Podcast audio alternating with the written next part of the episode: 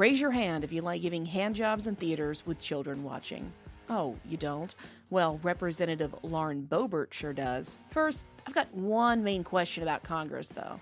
When did this become a whorehouse? Just a reminder Pee Wee Herman received criminal charges and had his reputation excoriated for giving himself a handjob in a theater, except no kids were there and it was a porn theater. So, why is Boebert any different?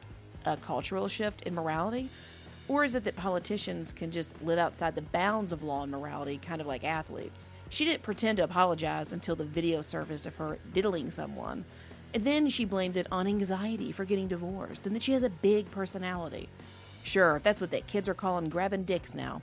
I think we all now know for sure that her becoming a teen mom and a high school dropout was no aberration. It's funny that a woman who tweets, take your kids to church, not drag shows, would be busted for such sexual behavior. But as shocking as her actions were, it's the lack of reaction we're seeing from those who matter that I find most troubling.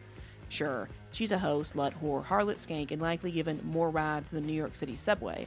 But if you could do that and be representative, wouldn't you? She's getting $175,000 a year, better benefits than you, access to events and people you'll never have, and access to power and favor most could only dream of.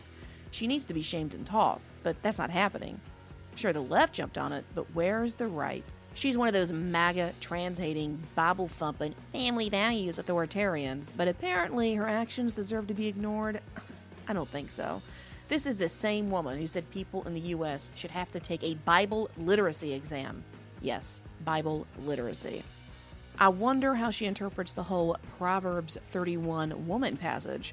Are handjobs and breast fondling and giving the middle finger and threatening to abuse your authority and being allegedly drunk and vaping in front of a pregnant woman?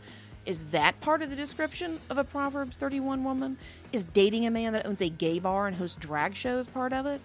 She hates Democrats, but she's dating one, so I guess being a hypocrite is okay? Or is she really a Democrat and lying about her conservative values? She sure isn't bearing the fruits of a Christian like the Bible says, but I'll leave the judging up to God. Besides, I don't really care what slay actions she engages in when she's a private citizen, but I do care what she's doing as a public figure representing Americans in Congress. This lady writes laws. So where's Matt Gaetz, her old pal that campaigned with her? Why is he not shaming her on Twitter for being sleazy? The right freaked out over the Barbie movie, but are silent on performing public sex acts? Why hasn't the GOP censured her in Congress in any way? Why hasn't she been stripped of her committee assignments? Why hasn't the RNC publicly commented and refused to assist her reelection campaign, financially or otherwise? All this judgment for trans people that she has, the name calling of fat people on the right, and the hysteria of the Barbie movie, but mum is the word for the penis presser Boebert? There it is. Maybe that's how she worked her way into politics, by giving out sexual favors. I mean, that would make sense. She is a retard. Maybe she's got that special hand grip the right likes. They are always talking about pulling yourself up from your bootstraps. Maybe she's just letting the silent part out loud. She's pulling herself up from someone else's dick. From now on, anybody who hasn't outed Boebert for being a freak, from now on, anybody on the right who hasn't called out Boebert should never be allowed to complain about moral issues or cultural Marxism, let alone drag shows and trans kids. Drag shows for kids are weird, yes, but I've yet to see where they're actively diddling themselves in front of children. State Senator Don Coram challenged Boebert for the Republican nomination in 2022. When he dropped out, he endorsed her Democrat opponent. Now, I don't know much about this guy, Democrat Adam Frisch. However, he has to be better than public hand jobs. In fact, when Coram crossed party lines to endorse Frisch, he said, quote, I know him to be decent, honest, and persistent. He has demonstrated that he is more interested in representing the district than being a celebrity. That's important. Yikes. This woman can bring the left and right together over her trashy behavior. And while the easiest solution would be to replace Boebert with a different Republican next time, that probably won't happen. The GOP is feckless and doesn't care about doing anything right or decent or professional. They will use Boebert just to have her vote. She has to be told what to do and be a puppet because something as trashy as her probably can't even read, let alone analyze policy. Even if the GOP would back a different candidate in the next election, it's a little too late. Republicans need to lose this seat. They need to learn. They need to be punished for letting Boebert get away with her stunts for this long.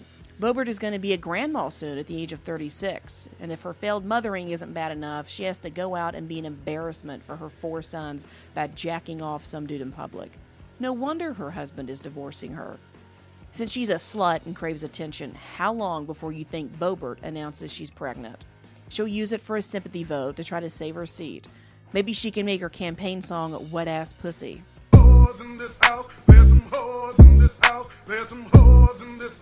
Don't fall for her next stunt. America has to be better than tramps. Congress is a lot of things corrupt, shady, crooked, old, cognitively impaired, ineffective, inefficient, lazy, wasteful. Pick your favorite. But can we please not make it a brothel? At least not yet. Lauren Boebert, you can take the woman out of the whorehouse, but you can't take the whorehouse out of the woman.